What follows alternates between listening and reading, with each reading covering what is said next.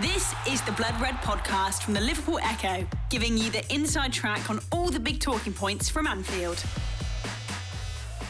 Hello and welcome to the latest Blood Red podcast with myself, Keifer MacDonald, Ian Doyle, and Theo Squires. We've got a bit of a bumper episode today. We'll be reviewing Saturday's 3 1 victory at Wolverhampton, as well as previewing the Europa League tie in Austria later this week. As I say, I'm joined by Ian Doyle and Theo Squires, so gents, we'll get straight into it. Doyle, you were at Molineux on mm. Saturday afternoon. Um, plenty to talk about the good, the bad, and the ugly of Liverpool, all kind of you know summed up in, in 90 minutes. What were your kind of takes on the game, and, and what can we learn about this Liverpool side five games into the new season? I mean, to paraphrase Sven Göran Eriksson, um, is he old enough to know? Yeah, he, he knows who he is. I mean, come on, we have to we have to give credit to our, our listeners um, and our hosts as well. Um, to paraphrase him, uh, not so good first half, good second half, because he used to say the opposite for England. Um, no, it was a typical after the international break for, especially if you're playing at half past 12. Um, it's a weird one, isn't it? It's because did Liverpool struggle because of that, or did Liverpool struggle because it was put in their mind that they were going to struggle? Yeah. But then again, they did play at Wolves back in February, and the start was very similar to what happened there. And the team certainly defensively, there was obviously Matip played and Gomez played, although in slightly different positions uh, they played last time out as well. So from that start, you were thinking, well, this isn't very good. And the impact of all that travelling, you saw that on Alexis McAllister. He had a terrible first half, like truly not good at all. Uh, gave the ball away, just looked really slow. And when he did have the ball, he was passing it straight to Wolves. Um, and then even someone like you know Dominic Szoboszlai, who's had such a good start to the season since he came to the club, even he was giving the ball away, and you could see that they were all getting frustrated. And Klopp, you know, but he, he said afterwards, didn't he? He said, uh, "What you know? What did you think at half time?" He said there were points in the first half where I was just thinking, what he said, "WTF?" And so um, that kind of summed it all up. But then, which I'm sure we'll get onto in a bit, is you've got this bench where you had mm. Luis Diaz came on, and shortly afterwards Darwin Nunez and Harvey Elliott came on, and they made a massive difference. And so too, to be fair to the manager and his coaching staff, is the fact that they changed the formation they went, we couldn't really quite work it out whether it was 4 4 2 or 4 2 3 1. Kind of seems to be a mixture of the two, but if you factor in the, that and that Wolves had an inevitable drop off after the effort that they put in in the first half, and the fact that Liverpool got to grip with Neto in particular um, defensively, you combine all of that and this kind of new steel that Liverpool, well, new is it because they did have it for a long time on the they club, but they didn't, yeah, they, they, they, lost it for the, the first two thirds of last season. Um, for example, at, at Wolves in, in, February, as we just mentioned, they um, they managed to just look as though they were they got the equaliser fairly handy. To be fair, and start the second half, Gakpo was already going off, yeah. and Jota had a hand in it as well, and you could just sense that Wolves were tiring, Liverpool were on top, and while it wasn't so much a case it was only a matter of time Liverpool were going to score, it wasn't a surprise when they did, and by the time that you know Harvey Elliott, I still think should get that last goal. Yeah. To be fair, I saw a replay. It was yeah. going horrendously wide. Was it? yeah, was it? absolutely. Okay, all right, fair enough then. Um, but then if you, if, you know, you can't score if you don't shoot. Exactly. You know, don't, don't buy ticket, you don't win the raffle. Well, that's it. Yeah, the old, old the old cliche. So, so fair enough for him. And he, he said he, he celebrated it quite well, didn't he? Running off into the away end, and Curtis Jones followed him. They both got booked. Um, but now it was what could have been an absolutely horrific afternoon for Liverpool, and another example of why Klopp's so fearful of these half 12 kickoffs, let alone them being after international break, ended up being a reason, probably given a lot of reasons why Liverpool, not so much Liverpool fans, but I think other teams are looking at Liverpool and thinking, oh no, they're here again, aren't mm. they? You know, and I think that's kind of what I think is the realization amongst some of the other Premier League teams, especially when you consider how the likes of Chelsea, Manchester United have, have, have started the season when they were supposed, and Newcastle to a degree, that they're supposed to be top four rivals, Liverpool have already got quite a lot of points on them when you consider last season. It, after 12 games, they'd only won four games in the league, and after five, they've already won four. So, Theo, as Doyley says, then there's like a um, Liverpool's kind of grit and resilience has, has, returned. As I say, 16 games unbeaten now in the Premier League, and during that time, they've, they've won, you know, in every manner possible. They've had big wins, they've had last minute winners, and then they've, you know, dealt with adversity as we've seen over the weekend. Is that like a is that a hail to Liverpool's strength and depth that they have now? As, as Doyley says, Gakpo Um, you know, started the game, he comes off. Luis Diaz comes on at half time, makes a difference. Harvey Elliott too. I think that's the, the third or fourth time he's come off the bench this year, and he's, he's, really made a difference. And it felt like times, you know, last season due to form and injuries, Liverpool didn't really have you know substantial options off the bench. Whilst the likes of Manchester City and, and even Arsenal and Newcastle, the, the sides that did better than Liverpool last year, they they weren't uh, detrimented by injuries. So, so where do you kind of stand on Liverpool's squad depth now? Is that is it up there with the best in the league? Would you say? Yeah, I, I think so. Uh, last year, they've not really lost much in terms of numbers, but what the, the big difference is, they've got players who are available again. Like they, they were unlucky with injuries at times last year. When you think you lose Jota to a long spell, you lose Diaz to a long spell.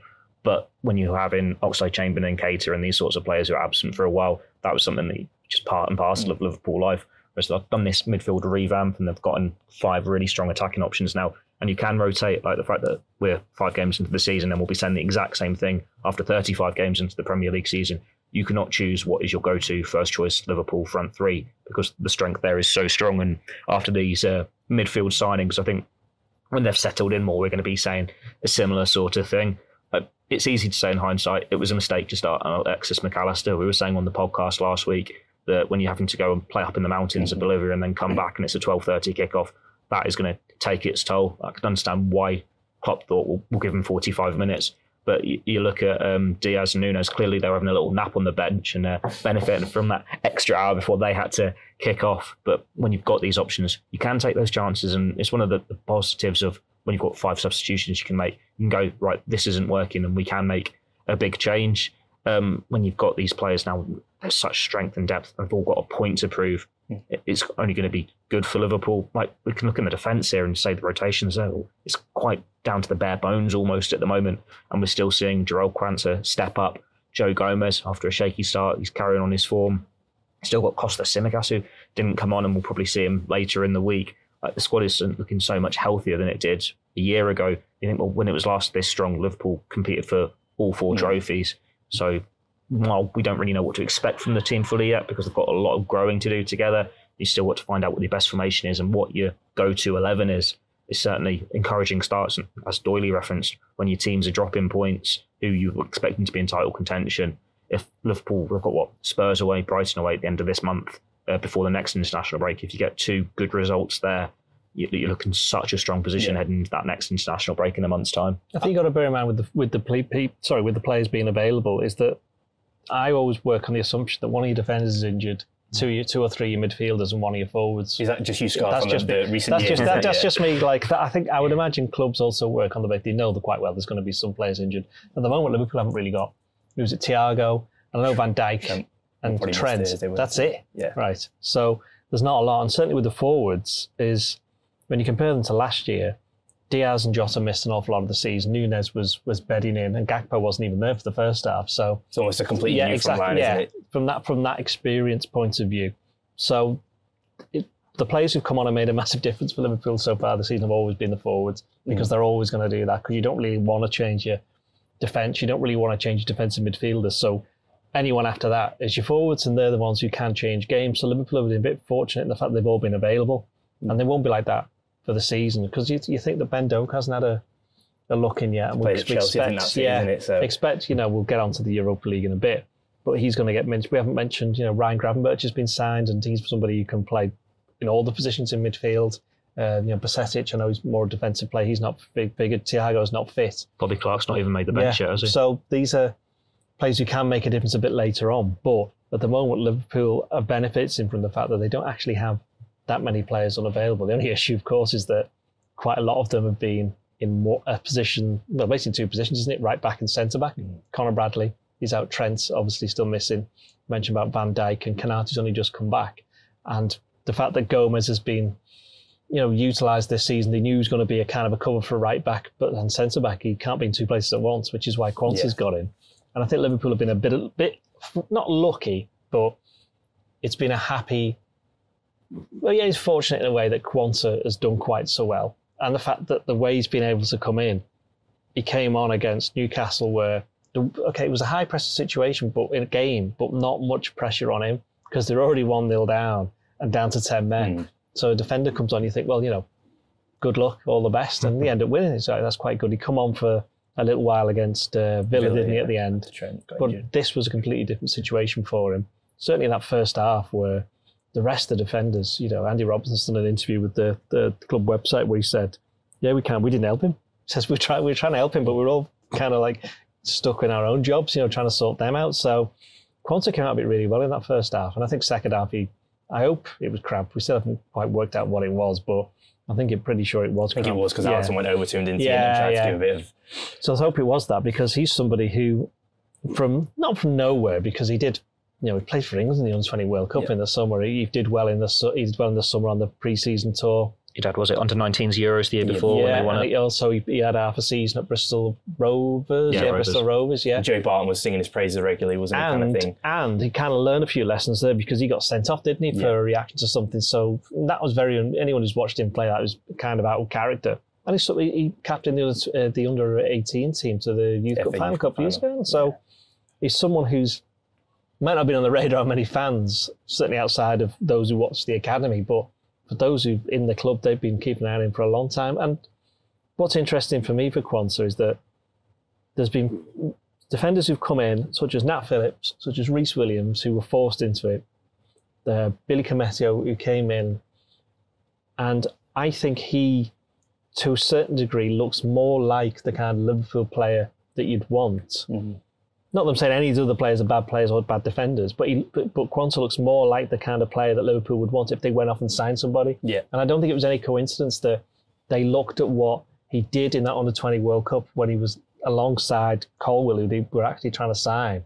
And went, well, clearly he's matches up quite well to this other player who we really like and we, we what we're interested in. We would have signed had he not signed a new or tried to sign had he not signed this new deal at Chelsea. So why not give him the chance? He's somebody that's here, and he will have games now where he makes mistakes because that's what centre backs do. And centre backs don't normally mature till 25, 26. You Konaté, he's still not making mistakes, but he, there's a kind of leeway for him. And he's someone who's a France international. You know what I mean? And he's played the Champions League, so World Cup final. exactly, yeah. He, he nearly had the assist for the winner as well, yeah. So I think um, I think for Quansah, he's been a massive bonus that they weren't expecting. The Blood Red Podcast from the Liverpool Echo. Absolutely, and, and Theo, as Doyley says, then he probably wasn't on a. I know we did a pod um, maybe two months ago, and we, we kind of picked you know a few names that fans should watch out for the for the summer. I think you were on that as well, and I think a few of us mentioned Quansah and said you know we've been impressed with him in the academy. Certainly in, in UEFA Youth League games, he stood up and you know when there's big crowds down at Kirkby. I know Doyley says then he's, he's you know just giving him a, a glowing appraisal. But have, have you been surprised with how kind of seamless his transition has been into the first team? Obviously, he came on against Newcastle um, and kind of you know laid the foundations for Liverpool to, to go and get that win. And then he you know he had a kind of a low key cameo against Villa. I think last twenty minutes as Trent went off, and then you know he started kind of been thrown into it against Wolves unexpectedly. Konaté, you know, obviously wasn't fit, but you know how how impressed have you been, and, and could you see that coming, or were you thinking maybe he's going to bet himself in with the Europa League games first? I was a bit surprised in the sense of how well he has settled in and how quickly he's had to settle in. But it's not a surprise that he's got that ability to enjoy that seamless transition. Like we've seen other centre backs who have had to be t- turned to, and they've been talked about a lot. And Quansah hasn't really had that same focus on him in the same way. You can say maybe he's benefited from that, that he has been able to quietly come out of nowhere. Almost the way that Stefan Bajcetic did last year. It was like that welcome bonus where you see a few glimpses of, oh, he's ready here. But Well, he started as centre back as well, didn't he? yeah, he had to, didn't he, when they signed him? Um, they only changed him in the academy level. I think was it when he was still doing youth league? He was like centre back. Yeah. It was only when he was being And the season into the before, he team. Yeah. start the season with injury Yeah. anyway. Yeah. he? So, But with um, Quansah, like Doyle said, he's got he's got a bit of everything, doesn't he? He's a, a tall lad, but he's not like skinny like Sepp van den Berg was. He's obviously got the pace which Rhys Williams didn't have or Nat Phillips didn't have. He's good on the ball as well. He's got all these attributes. that you think, yeah, this is something that's special in a centre back. This is what you want to see in a centre back. Like I'm sure there'll be plenty of fans that when that team dropped, like who's Quansah? Like I was watching it with a, a few of our, our former colleagues in town, and a couple of them Evertonians. Like, what's he like? And he's like, he is what you thought Koumetio could have been when they were talking him up or when they were making big talks about Rhys Williams. It's like, well, no, Quansah is better than those players at this stage of his career. And we are going to see more of him now because he seems so calm and composed. Like, you wouldn't be surprised if he starts against Linz, if he starts against Leicester City. And when Liverpool were looking for this young centre back in the summer and it, it didn't quite happen, well, they've already got this young centre back now who can fill that. Yeah, he's not left footed. He's not going to come in and be your makeshift left back as well but he's played a bit of right back in the academy, so maybe that's something to watch later on in the season if they want to rotate it a little bit. But he's got all the attributes that you want to see in these young centre backs coming through. And when Van Dijk's wrong side of 30, Matip's out of contract next summer, those game times are going to come more and more for him. Uh, so he's just got to build on this promising start, like Doyley says as well. He's going to make mistakes, of course he is. Like we were seeing Konate making mistakes last year. Was it like Mm. the Brentford away game where he's like seems he's got all the time in the world, was- leads. Yeah. Gomez still was making mistakes last year, but then you get a run of games. It's about how it knocks your confidence. Yeah. If it doesn't knock your confidence, or you can bounce back from it well, then you're in a good place. And from what we've seen so far, he's got those attributes. I think the other thing about Quansah is that he's an example of the impact of having the under 23s training next to the first team Yeah. because he may have been unknown to a lot of fans. But for those players on that pitch, those Liverpool players, they'll have been training with him for the best part of 18 months. Might not be regularly, Mm. but he'll have been there and they'll have known who he is. They'll have known. So they'll have known. And you've, I've seen this with. Um, Was it like the Spurs game in the quadruple year where he's on the bench? Yeah, So he's obviously yeah, been yeah. training So, with him for a couple yeah. of years. Even Yeah, Derby yeah. last year, the League Cup, he was on the bench as well. So it's like with Ben Doak, with Harvey Elliott, uh, with a couple of the other players who've come in, is these first teamers, right, first team regulars, senior players, they know that they can trust these players. So it's not like who's this. The only I think the only time you could say who was that was Harvey Blair when he came in Yeah. against Preston. I think that was a bit too early, and I think that was that was still remains one of the not oddest, It was but it was it was a little bit like one of the most unexpected. Yeah, Because of injuries elsewhere, Yeah. that one, wasn't it? Yeah. So I think I think with Quansah there is that, and also with centre back, it's one of these ones positions where I think while we just mentioned Nat Phillips and Koumetio and Rhys Williams, I think what all of them and Quansah have got, they got very good temperament. Mhm. For Williams and Phillips to come in the way that they did, you know, Koumetio he came in. And obviously, he's had a few issues. You spoke to, him, didn't you? Yeah. Um, so, but he's still trying to not rebuild his career, but just maybe just kick it onto another level. But none of them got any problems with the mentality or the character, and I think that's something that they instill in the in the in the academy away from the pitch as well. Yeah. So I think that they, you know, that's a another example of stuff that the you know a lot of the fans don't see is is building these young players into what they hope are going to be the right character to be you know for one of a better word men to to play men's football and be able to cope with it because we've seen when these players have come in they haven't really had any issues. And I suppose it's a fine balance, isn't it, between getting the, the, the timing right, but also, you know, if you're in an hour of need like Liverpool were with defence last week, know, you've also got you've got to make that judgment call, haven't you? But it's about opportunity as well, isn't it? As they must up, every one of these players must know I, I'm getting this chance now. I've got to be able to take it. Mm. And I think with you look at someone like, for argument's sake, Layton Stewart, who, came, who played against Derby last year, he was unlucky in the sense that he missed an awful lot of his Yeah. with it with like a year out. Possibly would have got his chance then, and kind of slightly passed him by because he was playing in a team that wasn't perhaps as strong as it would have been otherwise. And during that time they signed Jota, didn't they? And Well, exactly, yeah. So he's just he's, so Quansah. I think it's just everything's happened at the right time, and who knows what would have happened to him had Liverpool actually signed a centre back in the in the summer. Like, let's be honest, all of us were saying that they should have done. The Blood Red Podcast from the Liverpool Echo. Absolutely. And Doyle, I'm going to throw a stat at you that you actually threw at me about 10 minutes Are you ago. it back then? I'm going Yeah. to throw it back. Yeah. So Liverpool have played, by your count, there's been 13 international breaks Hmm. during Klopp's reign. They've played 29 uh, Premier League, Premier League games. Yeah. um, in the early kickoffs. Um, No, they played twenty nine international. international, breaks. sorry, 12 yeah. of those have been, uh, Saturday was the 12th Yeah. early kickoff one. Yeah. Of those 29, they've lost two in the Premier League. Yep.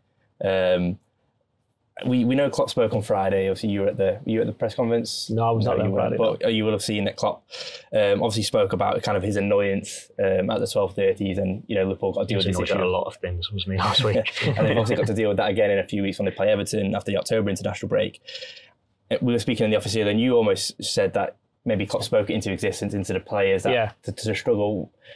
I know Klopp couldn't put a, a finger on it in, in terms of the preparation on, on, on Friday. You know, he, he cited issues of having players go all around the world, but what is what is the issue? Like, what is your take on it? Because Liverpool aren't the only team in the Premier League that have players jetting off all around the world, and you know now they, you know, with Firmino having gone, you know, they have less players in South America. I know McAllister was there as well, but it does seem like it is. I don't want to say it's a mentality problem, but think everyone was kind of going to Wolves on Saturday thinking, you know, if we lost 1 0, I don't think anyone would, would have been surprised. And, and that's bizarre given how strong Liverpool started the season. I just wanted to maybe get your take on it all. Well, look at how some of the other teams did. That have got a lot of internationals. United got beat three one at home by Brighton. I know Brighton are a good team, but But I mean, in terms of just the. yeah, I know. But I'm gonna I'm gonna bring it back to Go to, on. to Chelsea nil nil against Bournemouth.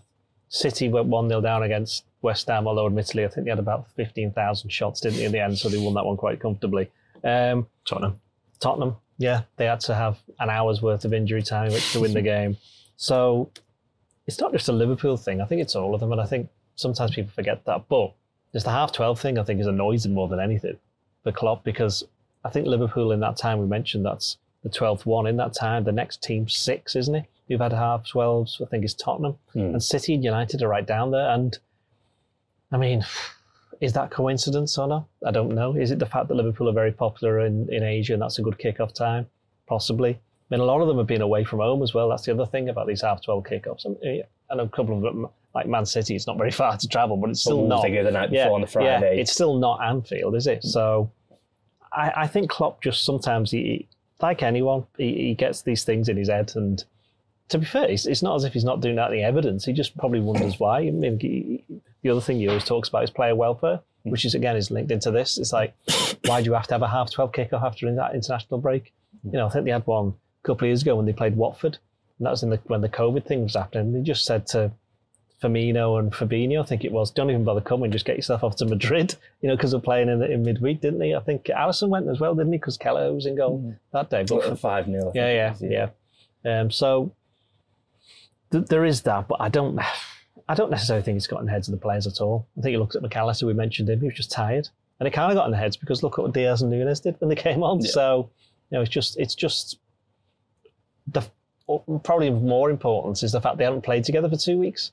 That's the other thing about an international break. It almost, you know, checked the momentum Liverpool had got, and now um, for the next until the next international break, unlike the games at the start of the season, Liverpool are going to be playing twice a week now. So you're going to get more stress on the squad, which is what I was trying to say before about you have to expect that some players are going to be injured or unavailable, and I think we'll see that now over the next couple of weeks. I will throw in a, a speculative theory about it. One of the changes. I know uh, this isn't like you. yeah, one of the changes Klopp made when he, he took over um, was the training times. Yeah. I think it was it was unpopular at the time. That Henderson said at the time that he addressed it with him going like, like they were training later in the day in the afternoons, whereas traditionally footballers train in the morning and they have the rest of the day to themselves. So that wasn't particularly popular in the squad. But you think if you are training in the afternoons and you've got a bit of a line in the morning, it is going to make a difference when that's what you're used to. Like even on Friday when he was doing his uh, press conference at quarter past twelve, he was saying he hadn't seen Nunez yet, he hadn't seen Diaz yet, he hadn't seen McAllister yet. So that would support that, that they were training in the afternoon. You think however many years of training, three o'clock, whatever, two o'clock, when you have to be up that much earlier. Like we know they travel down on the Friday to get to uh, Wolves, but it's still it does come into it when you think footballers are so much about routine. When that is, that's something that's slightly different. It, it can knock you off. Don't forget Wolves had, had all of this issue as well. Don't forget. But I think I think I'm pretty right in saying that they didn't have quite as many internationals, so they could prepare. The other thing is they could have more time preparing for the game. And the one thing we know Klopp loves, it's the preparation time, and he didn't have much for it. Absolutely, but one player who didn't, you know, and I mean to be fair, he not not jetted off very far, but Andy Robertson, he, he showed no signs of fatigue really. Um, okay, he wasn't one of the strongest performers in the first half, but he thought I thought he really came alive in the second half and kind of, you know, spearheaded the, the Liverpool comeback. Obviously, gets the, the second goal. Um, his 200th Premier League appearance for Liverpool, uh, captain in the day, obviously with, with Trent and Van Dijk both unavailable. Theo, just a word on his performance and how impressive he was. You know, there's a lot of noise in, in the summer maybe about his role changing and will he be impacted by Trent's new position and what what could that kind of spell in the long term for him? Obviously, Liverpool after a left-sided centre half, we could potentially do do left back as well. But Robertson has kind of really answered back his critics quite emphatically in recent weeks, hasn't he? The Blood Red Podcast from the Liverpool Echo. Yeah, he's been good the last few games, hasn't he? Like before the break as well. I know he had a, an up and down game against uh, England for Scotland, a couple of assists, one for the right reasons, one for the wrong. But it's still he's showing those encouraging signs of bouncing back. Like all the Liverpool players were saying last year, Robertson was the one who had to make sacrifices for the new formation, and it, was a bit of a bedding in period to try and get up to to get, get to grips with it. And in pre-season, it wasn't quite working for Liverpool in terms of there were still spaces down the flanks, spaces in behind. So so far this season, we've seen them tweak it a little bit, haven't we? Like we've seen them maybe not have the right back come inside into midfield as much, whether they stay out wide or they just drop into the centre back position instead. And while that wasn't necessarily the best thing to do with Joe Gomez in that role against Wolves, it at least allows Robertson to get forward more and play his more natural game, and it certainly plays to his strengths. Same time, they did change the formation in this one, which isn't the first time they've had to do it this season. And when he can just be a natural attacking left back, Mm. it looks so more, much more comfortable. Like you look at his goal. Granted, he, he's popped up in the right wing, and I suppose all of our thoughts at that moment is, what's he doing there? But he's still going and going and going. he's read it so well to win that ball on the halfway line, uh, make that run into the position, see that the pass is going to come back from Salah. Because I think it was Nunez who's on the edge of the box. You maybe expect your striker to be making that run, but no, it's your left back. And then to have the composure to just wait for it to come across his body and go with his favoured left foot. It's not something he's lashed at. He knows exactly where he's placing it. It was a really composed finish. And he's a player we know thrives with the leadership, that responsibility. When there's no Van Dijk, no Trent Alexander Arnold, we saw how much it meant to him as well in those celebrations. But he's one of the senior players in the squad now, isn't he? They lost a lot of the experience in the summer.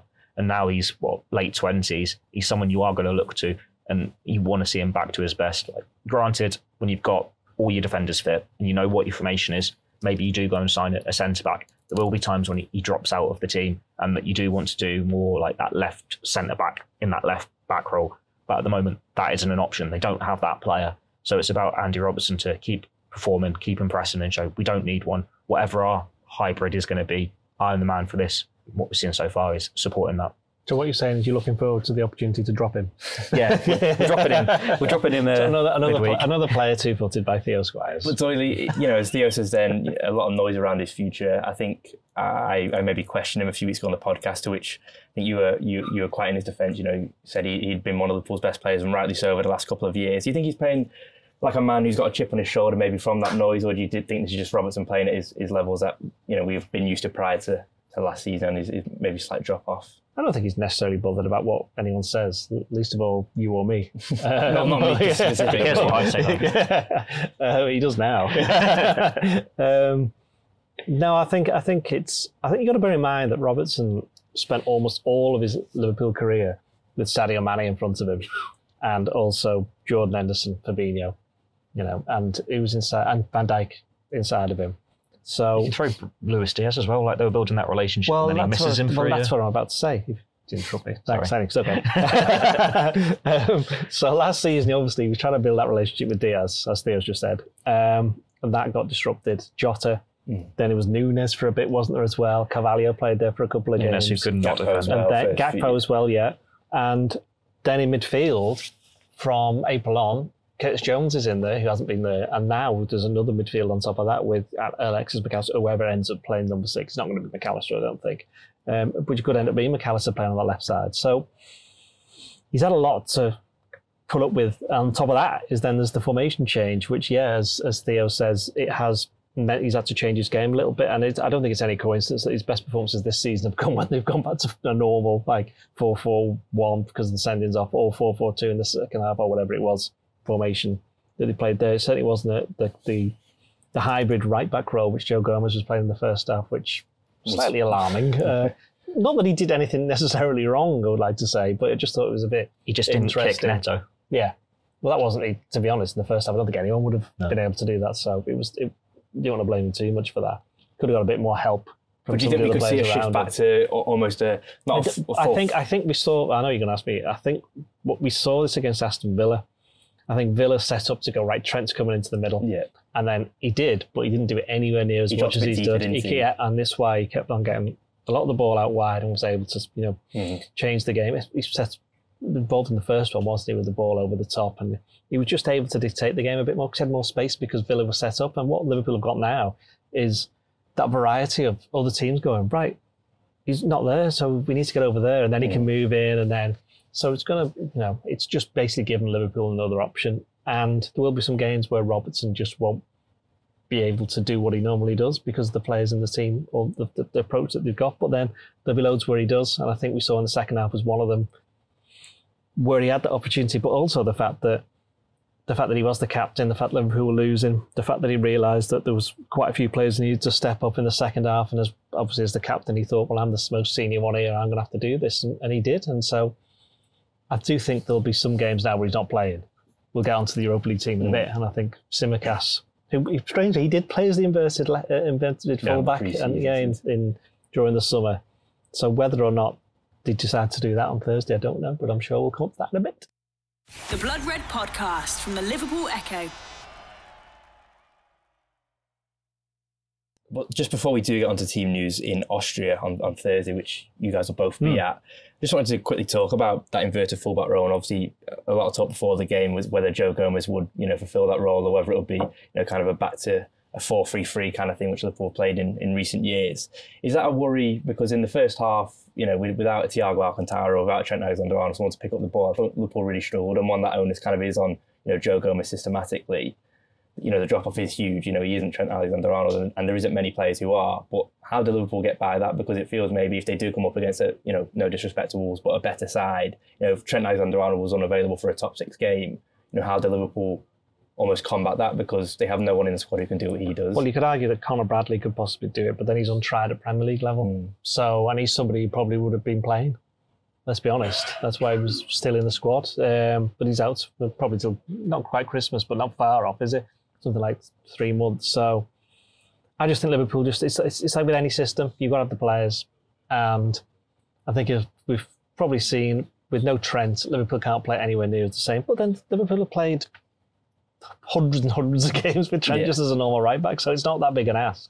It's just for the uh, and the midfielders who've come in are obviously not used to either the formations because yeah. they've only just signed for Liverpool. So I don't see it being an issue. I just think it's something they'll learn along the way. And I wrote a piece yesterday about picking up on something that Klopp said is that Liverpool have had to learn an awful lot of lessons already this season through being down to 10 man players missing in midfield and players missing in, de- in defence, that kind of thing, and being being 1 0 down after to fight back.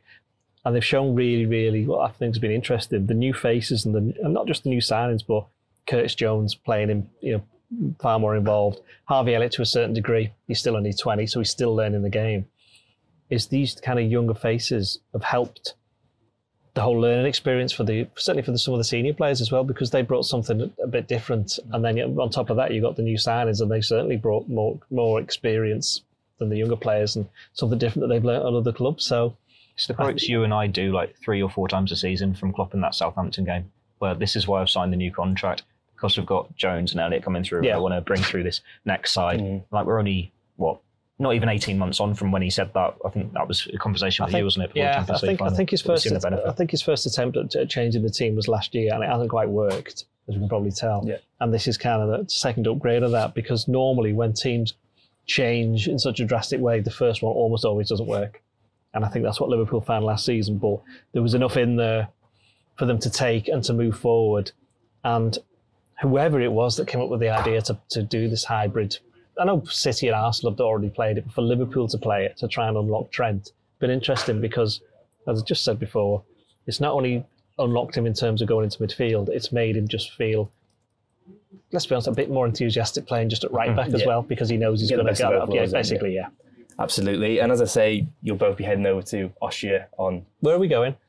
It's Linz in Austria. As I say, flying Wednesday morning, is it? It is, yeah lovely stuff. So I'm going to from Manchester Terminal One though, which is clearly not lovely stuff. Anybody who's ever been to Manchester Terminal, Terminal One, let you, Terminal Two is where you want to go. Yeah, I'm pretty it. sure we're flying from Terminal One, which means still better than probably, Terminal Three. We're probably just going to head off now. Dare I ask you? It's, it's, not a direct route for anyone listening. Of course, no, of course it's not. Of course it's not. Do you want to divulge? I don't even know where we're going from. Frankfurt. Frankfurt. Frankfurt. Through Frankfurt. Through Brussels on the way back. And I'll get a free chocolate. I don't know. It's always talking about chocolates, isn't it? Yeah. I just that's what I did um, on the way to Budapest for one of my holidays this year. They gave us free chocolate because it was a Lufthansa. Are we, are we Lufthansa? Are they the ones overseeing it? They're, they're the ones who are taking our luggage, I think. I don't know. We'll find out. Feels like there's a sponsorship opportunity to be had here. But I'm going to actually for your team. Michael news. listening for the podcast. actually both for your teams for Thursday night. Obviously, Liverpool's first Europa League game since 2016 obviously having dropped out of the Champions League last season, as, as you both mentioned earlier in the podcast, um, plenty of changes expected. Um, to start with you, goalkeepers, Doyley. Now, this is interesting because. Goalkeeper, I should say, not goalkeepers. Yeah, well, you say goalkeepers. There's going to be no Adrian for a start. He's not in the squad. Um, I know one or two of our staff members a little bit intrigued by that. Um, in terms oh. of yeah, yeah, yeah, yeah, you got there eventually. Hi, Joe. yeah, and Marcus. Um, I Klopp's not said anything about who's going to be playing but I'm pretty sure this is going to be Kelleher's competition. Be, it? It has, it's the only reason he's still at the club, let's be honest. Otherwise, he probably wants to leave. So I'm fully expecting Kelleher to be in goal. And I actually think he'll be in goal and will stay in goal no matter how far Liverpool get in the competition, is my belief. Yeah, I'd go along with that. Yeah. Maybe And- you can go full Mikel Arteta and go, I'm going to start just subbing my keepers.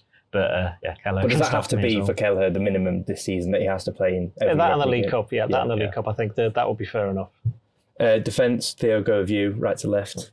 Well, I don't think we're expecting Trent to be back. Um, the word was in the last press conference that he might be back on ball work this week. So you- you'd rather wait until the Tottenham game, for example, for him to make his return. So Joe Gomez is going to have to be right back. Uh, if Jarell Quansah was just suffering cramp, Yeah. so he's fine to play, I'd start him. Uh, Virgil van Dijk can come in as captain because he hasn't played the last couple, obviously. And then, as we've alluded to earlier in this podcast, Tsimikas can come in and probably inverted left back, swap it to the other flank. Uh, you, you'd like to think against an Austrian side you haven't faced before, Liverpool, whatever the formation, whatever the setup, should still have enough. Absolutely. Doyle, same for you. Are you bringing Konaté in alongside Van Dijk? No, I think that's exactly the same. And I think what we're going to find when we go through this team is Liverpool's lineup is probably a lot stronger than people were thinking. I don't Yeah. think anyone would have had Van Dijk starting the Europa League game, but I think he's going to have to because he hasn't played for more than three weeks now, has he? For No, he Liverpool anyway. yeah, for for Liverpool Liverpool. anyway. Liverpool anyway. And he's So going to yeah, be the only one who's actually a captain in that leadership group who's probably starting. yes. Absolutely. And Doyle, go for you for the midfield. Plenty of options to choose from. Yeah, the midfield. Tell you one player who's definitely playing is Harvey Elliott, right? He's definitely in. Um, I think Ryan Gravenberch will play. Uh, I think In the sixes, that I presume. No, Yeah. actually, because don't forget that they've got because this is the that's interesting because they've got Endo and they've got Bajcetic, and I think I'd probably play Endo. I think he's Uh, it, this is kind of he needs to get some more minutes under his belt. We know what Bajcetic can do at Liverpool, so I don't think that's a worry. I think Bajcetic can wait until the League Cup game next week Yeah. against Leicester. So I'd go Endo, Gravenberch, and Elliott. Which suddenly you're looking at this and going, this is actually quite a strong team. The only difference that you might do is whether or not Salah plays, which we'll come on to in a minute. I actually think that he will. But if Elliot, if sorry, if Salah doesn't play, I'd probably play Elliot on the right, and then you that's another space for another midfielder. In which case, you're looking at possibly you could play Bajcetic because he can play there, or um, Bobby Clark. Bobby Clark. Yeah, So I just wanted to come to you on Endo. You mentioned a point Yeah. there that he didn't didn't play at Wolves at the weekend. How obviously footballers want to play every game. Endo's obviously not a, a young signing being looking to bed it in. He's, he's 29, I think. How disappointed will he, 30. 30. How disappointed will he have been not to have started? You know, Mac Allister's well documented travel, I think it was 6,000 miles or something to, to Argentina, uh, Bolivia as well. Uh, he comes back and he's rushing for a 12.30. Is Endo look, looking at that from the bench thinking, what, what do I have to do here to get a start? Or Well, we know what he has to do. It's not just him. It's Fabinho was the same when he first started. The Klopp said a couple of weeks ago. He was asked after after one of the press conferences before. I think it was actually I think it was before the Villa game, and he said, "Look, you know, Fabinho took a few weeks. I've had to have a few meetings with Endo to tell him what what we expect from him." And I think this is the kind of game where Liverpool will have to do a bit of defending uh, in terms of um, in terms of the you know t- in terms of the midfield play. Uh, but what will be good for Endo is he's playing. He's got Van Dijk behind him. Yeah. So it won't be like a scratch defence, as it were. It will be, you know, the best defender Liverpool have got will be playing behind him. But look, that'll be a good experience for him. So I think this is an opportunity for him to play, also against opposition who are going to be better than a lot of the other teams that Liverpool might play in this group. absolutely. And uh, Theo, come for you to midfield. Same as Doyley or any? any Yeah, I think it's the same trio. The only change I'd consider would be maybe Elliot in that front three. Um, if you're going to rest Sa- uh, Salah, which I'm going to do. Uh, but yeah, I'll, I'll go for the same three: Endo, Gravenberch, and Elliot. I just said Elliot twice. You've said Elliot fine. Elliot, Gravenberch, and Endo. Sorry. Lovely. Um, Doyley, come So to you. were the three then? Sorry. Yeah, I was just trying to that. You've Endo, only got Gravenberch, two. and Elliot. Elliot, Gravenberch, and Endo. Yeah, Okay, we got yeah. there in the end. Endo and Elliot, I think, threw me off there as Yeah. well. Uh, Doyley for attack. Then, are you resting Salah? No, I'm playing. I'm going to play him. Yeah, I think he'll play. Then they'll just sub. He'll want to play. Yeah. I mean, I, I looked into it um, for, for something this morning. Liverpool have played 68 European games since Salah joined, and he's played in 67 of them. And of course, which is the one that he didn't play in, 60? where they, where they, beat- where they, Oh, where they won 4 0. Yeah. yeah. Against Barcelona. So he's only missed one game. I think he came on a sub in about two or three of them. But uh, he'll want to play. And if he if he wants to play, it's, it's it's almost like it's not even one of those ones where, say, Jota played in that dead rubber against against uh, Yeah. glad you said that. Um, Butchered it. yeah, um, and got injured, and everyone, went, oh, what have you done that for? With Salah, he just always plays all the time anyway. So If if you he think did, Liverpool have to temper that the further, you know, in the group stage, you know, I mean, maybe after week three. think, yeah, exactly. I think that's more like what might happen if they get themselves in a good position in the group. Then you go to Salah. Look, there's no point you playing. So I think he'll play. and then Nunez is going to play up front, Mm. right? That's going that's that'll probably be happening. Then the left, you're then looking at the game at West Ham, uh, sorry, against West Ham on Sunday, and thinking, well, who do you want to start there? And I'd be tempted to play Jota instead of Diaz. At West Ham. No, on no, I get it on Thursday because I would want Diaz to play Mm. uh, on um, on Sunday. And no room for Ben Doak you say, you're playing Salah. No, this, is, this is what I was saying is that I think for these initial group games, I think Liverpool will be a lot stronger than people think because they've got the players available. Don't forget, we haven't even mentioned the injured Thiago. Mhm. He's somebody else there who you could get him. You mentioned uh, uh, Bobby Clark and you, said Ben Doak as well. So, no, I can't see that happening. plenty of changes at half time or later on in the game. Well, that's it, certainly. And Theo, you're, you're front three. You, you're going to rest Salah, you, you said. Yeah, I'd start Ben Doak on the right. This is the competition where you want to Mm. see him getting those game times. And I think um, it's like the Leicester League Cup quarter final, where granted Klopp had to make three subs at half time and take off the three kids. But when you've got those subs in the reserve, you can do those sorts of decisions. So you can play the kids, see how it goes, and if it's not quite clicking, you can bring on off a Mo, uh, bring on a Mo Salah from the bench. But when there's that excitement about Ben Doak, he's been in the matchday squad for all but one of the games so far. This is the competition you want to see him in, and he feels like he's a bit ahead of a, a Bobby Clark and getting that opportunity. Um, so yeah, give him a start, see what he can do. I agree. Nunez down the middle, hopefully a good chance for him to get a couple of goals. Yeah. and then anyone's guess for on the left, you've got what, three players that could go there. Um, at the moment, I'd say Diaz is the first choice, isn't he? He's the one that's getting you excited. Uh, he had a good substitute appearance on uh, Saturday, so let's leave him in reserve for West Ham and go for Jota. I think Lovely. Theo, I'm going to push for a score prediction. I don't think anyone has ever got one of these right on the I got the last one right. Yeah, that's Oh, I got, you? I got Bournemouth 3 1, right? Well, certainly Yeah. when I I've said been on, I Wolves don't think anyone's ever got a, a prediction right. So Theo, take it away. Uh, I'll go three one again. Doyley. Either 3 1 or 2 0. They'll win by two goals. I haven't said that. I've never seen last play. I'm just going off where they've just doing a bit of research, seeing where they are in the, in the Austrian league and who they played against. Um, but yeah, I think Liverpool, because of the fact that as we've just gone through a team that's had how many changes would that be? Say the team that I picked. Tsimikas would be one, Van Dijk would be two, Kelleher's three. Uh, All change in midfield. All change in midfield. So that's and then two up front. Yeah. So that's eight, isn't it? Hmm. So that's eight changes. It's still a very, very strong and team. And Klopp hates making that many changes. To be fair, Yeah. So I think Liverpool will go reasonably strong in that sense and they will win. And they'll just want to get this group out of the way as soon as possible. Absolutely a bye from the round of 32 as well at stake, isn't it, for the, the group winners? That's correct, yeah. So, you know, plenty of incentive. But that's all we've got time for today from myself, Keifer MacDonald, Ian Doyle, and Theo Squires. As I say, the lads will be in Austria later this week, and I'm sure they'll be doing a, a special podcast for you over in Austria where we'll just repeat everything we've just Just- said. We'll get someone else. We'll get someone else to say it. Yeah. and give a different score prediction, I'm sure. Um, but until later in the week, that's all we've got time for. Thank you for joining us. You've been listening to the Blood Red podcast from the Liverpool Echo.